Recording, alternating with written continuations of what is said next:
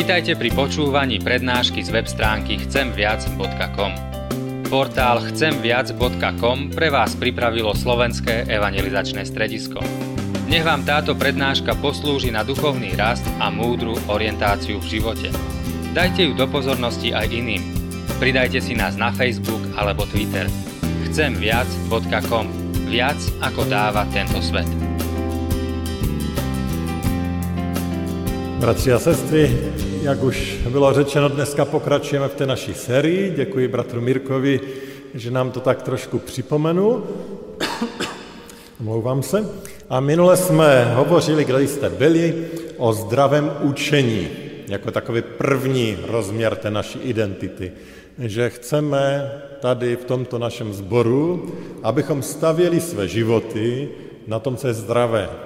A řekli jsme si taky, že zdravé je pravdivé, že to vychází z Božího slova, že to nijak nenatahujeme, neohýbáme nebo nemíjíme, že nechceme žít na něčem falešném, ale na tom, co je zdravé. Ale zdravé učení to je jenom, nebo jenom, to je základ jakýsi. A kdyby bylo jenom to učení, tak by to bylo málo. My potřebujeme, aby to učení mělo dopad na náš život. A o tom budeme hovořit dneska. O tím, co jsem nazval osobní zbožností. Aby z tohoto zdravého učení vyrůstala osobní zbožnost. Aby to bylo něco, čím jsme charakterističtí.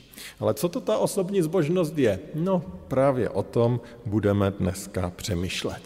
A opět šlo by vybrat kde jaký biblický text, ale já jsem nakonec rozhodl pro text z listu Koloským z první kapitoly a uvidíte proč. Můžeme se postavit, dnes to bude trošku delší pasáž, 12 veršů té první kapitoly, přečtěme je společně, nebo přečtu je, poslouchejme.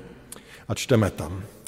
Pavel z boží vůle apoštol Krista Ježíše a bratr Timoteus božímu lidu v Kolosech věrným bratřím v Kristu. Milost vám a pokoj od Boha Otce našeho.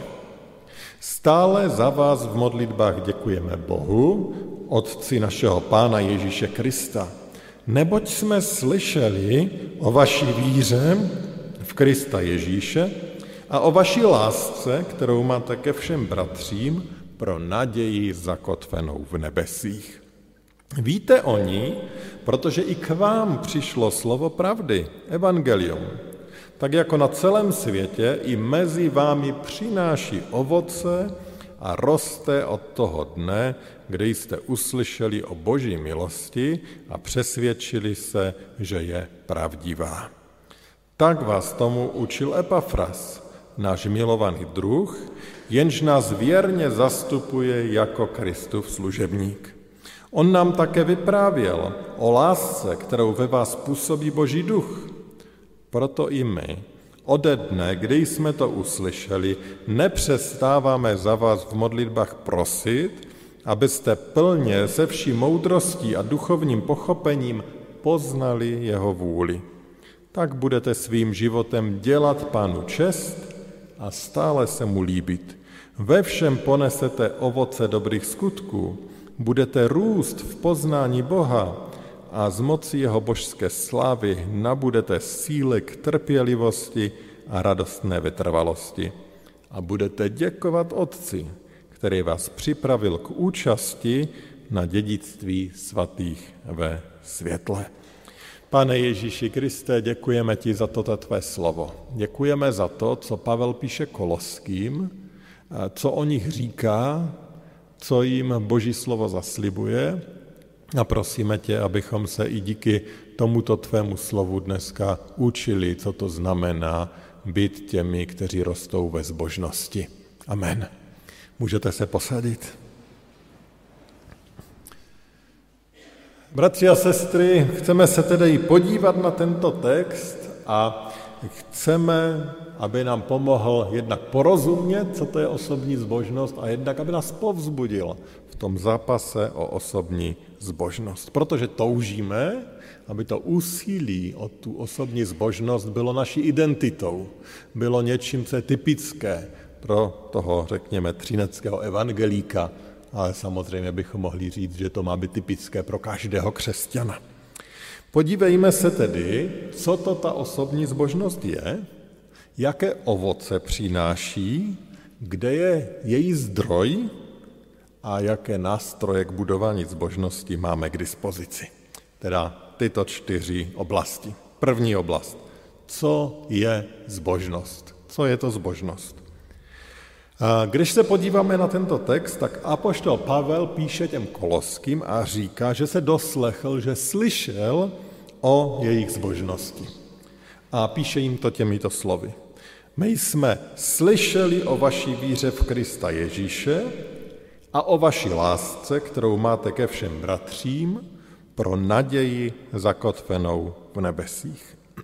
Slyšeli on a Timoteus a asi i další o jejich víře, o lásce a naději, kterou mají. Oni tedy slyšeli, že ti koloští křesťané nejsou pouze teoretici, neskončili pouze u toho zdravého učení, ale je u nich vidět ta osobní zbožnost a projevuje se vírou, láskou a nadějí. Víra v Ježíše Krista, láska ke všem bratřím, naděje zakotvená v nebesích. O to usiluje zbožný křesťan. Víra, láska, naděje. A právě tyto tři slova jsou důležitá pro definice zbožnosti. A já využiji vyjádření katolického teologa Karla Ránra, který, myslím, velice vystižně definuje zbožnost a definuje ji jako vědomé a metodické rozvíjení víry, naděje a lásky. On teda říká, že zbožnost je vědomé a metodické rozvíjení víry, naděje a lásky. Víra, naděje, láska, o tom jsme hovořili, její rozvíjení a on říká, že to nemůže být nějaký chaos, nějaký nahodilý proces, ale že to plyne z našeho rozhodnutí, že to děláme vědomně. Ale taky, že to děláme nějak řádně, že máme nějaký plán, jak to chceme dělat ve svém životě, abychom rozvíjeli víru, lásku a naději. Tedy zbožnost je vědomé a metodické rozvíjení víry, naděje, lásky. Takže to je ta osobní zbožnost. To, že rozvíjíme tyto tři základní cnoty. Druhý, druhý bodík dnešní. Jaké je ovoce zbožnosti? Jinými slovy, proč? Proč vůbec rozvíjet nějakou zbožnost? Všimněme si, co apoštol Pavel tam píše dále. On tam říká, i mezi vámi přináší ovoce a roste od toho dne, kdy jste uslyšeli o boží milosti a přesvědčili se, že je pravdivá. Pavel říká, že díky tomuto zápasu o zbožnost je u koloských vidět ovoce zbožnosti nebo ovoce evangelia. On tam říká, že to evangelium přináší ovoce a že to evangelium v nich roste, to znamená, ta zbožnost v nich nějak roste. Ještě než se podíváme na to ovoce, podívejme se teda, nebo všimněme si toho slůvka růst že tam je nějaký růst, že se něco posunuje, že to není nějaký, něco statického, čeho dosáhneme. A právě proto v té definici té zbožnosti bylo to slůvko, on použil to slůvko rozvoj, mohli bychom použít slovko růst, to znamená rozvoj víry, lásky, naděje. Růst víry, lásky, naděje. A to je moc důležité. Všichni potřebujeme růst, i když nám je třeba 90. Potřebujeme, abychom rostli v té víře, lásce a naději. Nikdo si nemůže říct, tak už to mám dost dobré, už je to hotovo, už jsem tam. Ne. Křesťanství, nasledování Pána Boha, posvěcení, jak tomu taky říkáme, zbožnost, osobní zbožnost, to je proces. Růst ve víře, v naději, v lásce. A potom tam je řeč o tom ovoci teda, tak co je tím ovocem? Co je tím ovocem, když to takto pěkně roste? Přečtu znovu těch několik veršů a zkusím zdůraznit a všímejte si všech těch pozitivních ovocí, které tam apoštol Pavel popisuje, jednak, že už je vidí, anebo že určitě jich bude přibývat v životě koloským. On tam říká, proto i my ode dne, kdy jsme to uslyšeli, nepřestáváme za vás v modlitbách prosit, abyste plně se vší moudrostí a duchovním pochopením poznali jeho vůli poznání jeho vůle, první ovoce. Tak budete svým životem dělat pánu čest. Děláme pánu Bohu čest, když tam je ta zbožnost. Stále se mu líbit. Ve všem ponesete ovoce dobrých skutků, dobré skutky, další ovoce. Budete růst v poznání Boha, další ovoce. A z mocí jeho božské slavy nabudete síly k trpělivosti a radostné vytrvalosti. A budete děkovat Otci, který vás připravil k účasti na dědictví svatých ve světle. A to je to poslední ovoce. No, proměňovaný charakter, to dobré nastavení, poznání Pána Boha a nakonec i to dědictví u něj na věčnosti, to všechno je ovoce toho, když budujeme tu osobní zbožnost, když teda rosteme ve víře, v lásce, v naději. Tolik produktů. Tolik ovoce, které on tady zaslibuje těm, kteří vědomně a metodicky ve svém životě rozvíjí víru, lásku a naději. To je úžasné. To je nádherné zaslíbení, nádherné požehnání. Já potom toužím, aby toto tak bylo v mém životě. A věřím, že vy taky.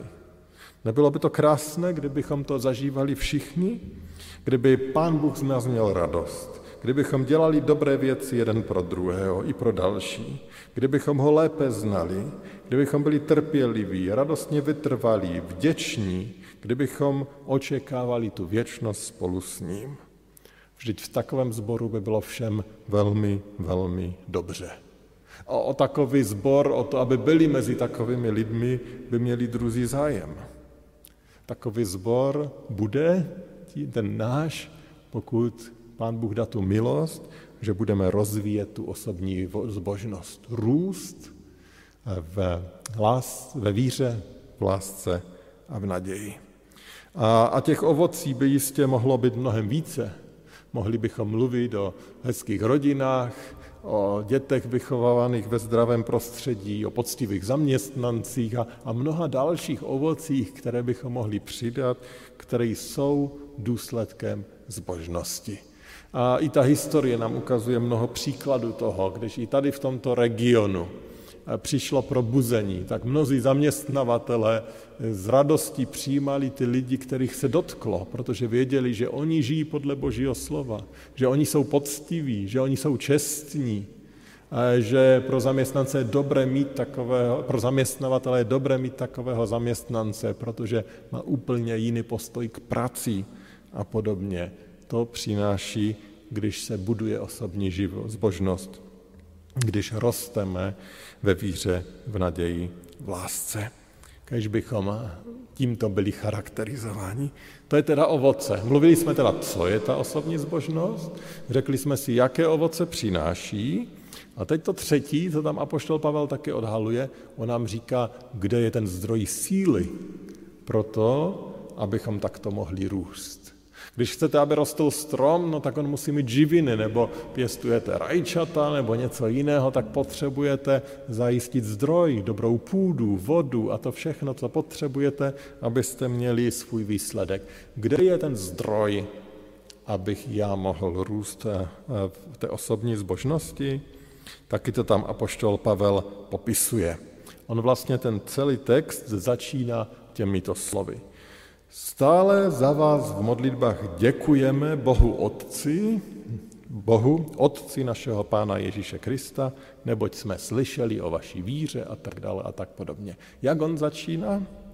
On nezačíná tím, že říká, vy jste teda borci, jak rostete v té víře, v té lásce, vy jste vynikající, vy jste tak dobří. Ne, on říká, děkuji Pánu Bohu. Proč to říká? Protože Pán Bůh je zdrojem té síly. Pán Bůh je zdrojem té milosti, že člověk může být proměňovaný. To je ta energie, to je ten zdroj, to jsou ty živiny, díky kterému v nás ta zbožnost se může rozvíjet, díky čemu se tady může objevovat nějaké ovoce. Pán Bůh to působí a to je moc důležité. A Pavel to tady připomíná několikrát, všimněte si toho. Podíváme se dále v osmém verši, on tam popisuje, mluví o tom, že Epafras, mohli bychom říct jejich pastor, přinášel nějakou zprávu o nich a tam říká, on nám také vyprávěl o lásce, kterou ve vás působí boží duch. Zase, o lásce, kterou působí boží duch. Není to, že vy jste tak přirozeně plní, nebo že vy tak vychováváte své děti, že oni všechny jenom milují. Ne. Ten základním zdrojem je Boží duch, který to ve vás působí. To je ten zdroj, to je ta síla, ze které to roste. A do třetice, ještě na konci textu, aby nebylo pochybností, opět Pavel říká, budete děkovat Otci, který vás připravil k účastí na dědictví svatých ve světle. Otec vás připravil. Ne, že vy jste se tak posunuli, že už vás čeká nebe. Ne, že vy už jste tak porostli v té svátosti, v té zbožnosti, že už to nebe máte jisté. Ne, Otec vás připravil. On je ten zdroj. On je ten, který zatím je. On je ten, který nás volá k sobě, který působí. Takže třikrát to tam Pavel zdůrazňuje a v dalších částech bychom možná našli další, že Pán Bůh a jeho duch je tím zdrojem. Proto tady může vyrůst něco dobrého. On je ten, kdo působí, že rozvíjíme víru, lásku a naději. Takže víme, co to je osobní zbožnost, víme, jaké ovoce přináší, víme, kde je zdroj. A teď zbývá ta poslední otázka, no jaké nástroje si Pán Bůh používá, jaké nám dává, abychom my v té zbožnosti mohli růst abychom o tu zbožnost mohli zápasit. On nám dává nějaké si nástroje a podívejme se opět do toho textu, protože zase to tam je, jaké ty nástroje jsou. Pátý verš. I k vám přišlo slovo pravdy, evangelium, tak jako na celém světě i mezi vámi přináší ovoce a roste od toho dne, kdy jste uslyšeli o boží milosti, a přesvědčili se, že je pravdivá. Jaký je ten nástroj? Je jim evangelium, slovo pravdy, zpráva o boží milosti. Tyto tři slova tam používá. Evangelium, slovo pravdy, zpráva o boží milosti. Tedy to všechno je jedno a to samé. To je ta dobrá zpráva o Pánu Bohu, o jeho lásce k člověku, o tom, že mu na nás záleží, tak jak ji máme zapsanou v Biblii. No teda Pavel nás nenechává na pochybách, že základní nástroj, který my můžeme uchopit do ruky, který můžeme použít, abychom rostli v té zbožnosti, abychom rostli ve víře, lásce a naději, je Boží slovo. A my jsme minule řekli, že základním nástrojem pro zdravé učení je Boží slovo a tady nám Pavel říká, že základním nástrojem pro tu osobní zbožnost je opět to stejné Boží slovo, které se nás může dotýkat a proměňovat náš život. A, ale potom tam přidává, a to je moc důležité, že ta zbožnost roste a objevila se tehdy, když se přesvědčili o pravdivosti Evangelia. Doslova to on říká, když jste poznali pravdivost Evangelia. Tedy když zažili tu realitu toho, že toto evangelium, toto boží slovo opravdu přináší pravdu do našeho života že odhaluje pravdu o mně, že se v něm vidím, že odhaluje pravdu o boží lásce, o tom, že ono opravdu pravdivě mluví do nejrůznějších situací a přináší mi řešení a odpovědi na mé životní otázky. Když jsme tedy udělali tu dobrou zkušenost s evangeliem, tehdy se to evangelium stává tím nástrojem k budování zbožnosti. Proč je to tak důležité? Protože nestačí znát jen fakta, která jsou v Biblii. Pokud chceme budovat tu osobní zbožnost, tak potřebujeme mít tu osobní zkušenost s tím božím slovem. A proto i tady v kostele a v té naší službě už od malých dětí, konfirmandů, dorostu, mládeže povzbuzujeme k tomu, aby se děti učili mít v ruce to boží slovo. Aby nad ním přemýšleli, aby se ho učili, aby se ho učili vztáhnout do sebe a, a držet se ho vírou, protože tehdy toto slovo přináš, působí, přináší růst ve zbožnosti a přináší ovoce. A tak vás opět chci povzbudit, abychom byli lidmi, kteří dovolují, aby to Boží slovo k nám mluvilo. A my jsme tam četli v té definici, že to má být metodické a vědomé. Tedy nemá to být tak, že si občas vzpomenu, ale že si to máme v životě nějak nastavit. A vím, že mnozí máte. A je úžasné, když slyším, a když se sejdeme, že jste ráno četli tu v dobré sedbě nebo tu někde jinde, že prostě začínáte ten den s tím božím slovem a je to určitě to nejlepší, co může být. Ať už to je na druhé straně, může být večer nebo jindy, ale je dobré, abychom měli nějakou metodu, nějaký systém, který nám sedí, který zvládneme, aby to nebyl chaos, ale aby v tom byl, bylo jakési pravidlo. A, takže to je určitě moc důležité a povzbuzuji vás, aby, abychom investovali do toho času u Božího slova. Určitě nebudeme litovat. Ale potom tady jsou další nástroje. Teda Boží slovo je tím prvním nástrojem. Potom, jak jsme říkal, Pavel píše o Epafrasovi a čteme tam konkrétně, tak vás tomu učil Epafras, náš milovaný druh, jenž nás věrně zastupuje jako Kristův služebník. Ten Epafras to byl vlastně jejich pastor. A on říkal, ten pastor nebo další služebníci, kteří vám přinášejí Boží slovo, no tak to je další nástroj. A potom tam mluví o tom, že se přimlouvají jeden za druhé, aby rostli ve zbožnosti. No tak to je další nástroj, že nejsem sám, že mám vedle sebe někoho, toho, kdo se za mě modlí, nebo který mi vykládá Boží slovo. A to není nic jiného než církev, společenství. To je tím druhým nástrojem, že když jsme spolu, tak se jaksi obohacujeme. Proto máme bohoslužby a, a další setkání. No tak to je další nástroj, který si Pán Bůh používá k tomu, abychom rostli ve zbožnosti, rostli ve víře, lásce a naději. A, a mohli bychom možná najít další nástroje, ale to jsou ty klíčové. Boží slovo a to, co je na Boží slovo navázané, společenství, církev, to jsou Boží dary, abychom rostli ve zbožnosti. Karl Rahner, opakujeme to, v té definici říká vědomé a metodické rozvíjení víry, lásky a naděje. A když se vrátím ještě k tomu řádu, o kterém jsem mluvil, tak mi to opět připomenulo, že my žijeme ve světě, který, do kterého pán Bůh otiskl to, že on je Bohem řádu, ne chaosu. Podívejte se na skladbu atomu, Neuvěřitelná architektura, jak ty nejmenší částečky, to není chaos, to je řád, tabulka prvků, všechno tam v té chemii vidíme, jak to spolu souvisí, jak to nádherně funguje. Podívejme se na tu šroubovici toho našeho DNA, neuvěřitelná komplexita, ale neuvěřitelný řád. Vybereme kousíček a jsme úplně jinými lidmi, nefungujeme, protože v tom je řád tom je systém. Podívejme se na naši sluneční soustavu. Neuvěřitelná rovnováha planet obíhajících kolem jedné hvězdy, kolem slunce, je v tom řád. Všude, kde se člověk podívá, najde řád.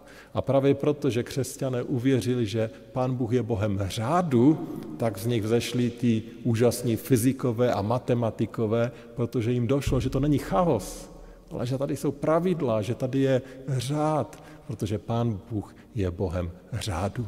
A i, i nás volá, abychom do těch našich životů vnášeli takový jakýsi řád, aby to nebyl chaos, ale abychom si nastavili to, jak chceme žít, abychom opravdu čerpali a používali ty nástroje, které nám dává, abychom rostli díky Boží milosti, díky tomu, že On je tím zdrojem, abychom rostli ve zbožnosti, abychom rostli ve víře, v lásce a naději.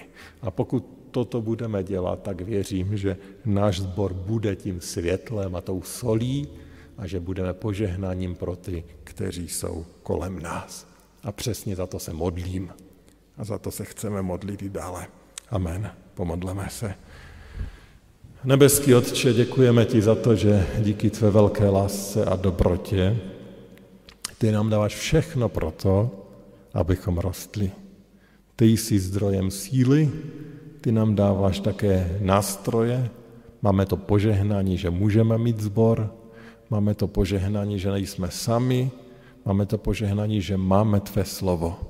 Když se díváme do minulosti, tak vidíme, že mnoha z těch požehnání lidé neměli. Že schromáždění znamenalo hrozbu vězení, či ještě horší. Že mít Bibli bylo stejně tak nebezpečné. My máme dneska svobodu a my za ní děkujeme. Prosíme tě, ať využijeme všechny ty dobré dary, které máme, abychom nezůstali stejní, nezvlažněli, ale abychom rostli ve víře, v lásce a v naději a byli požehnaním tam, kde nás posíláš. Díky za tvoji dobrotu, pane Ježíši Kriste. Amen.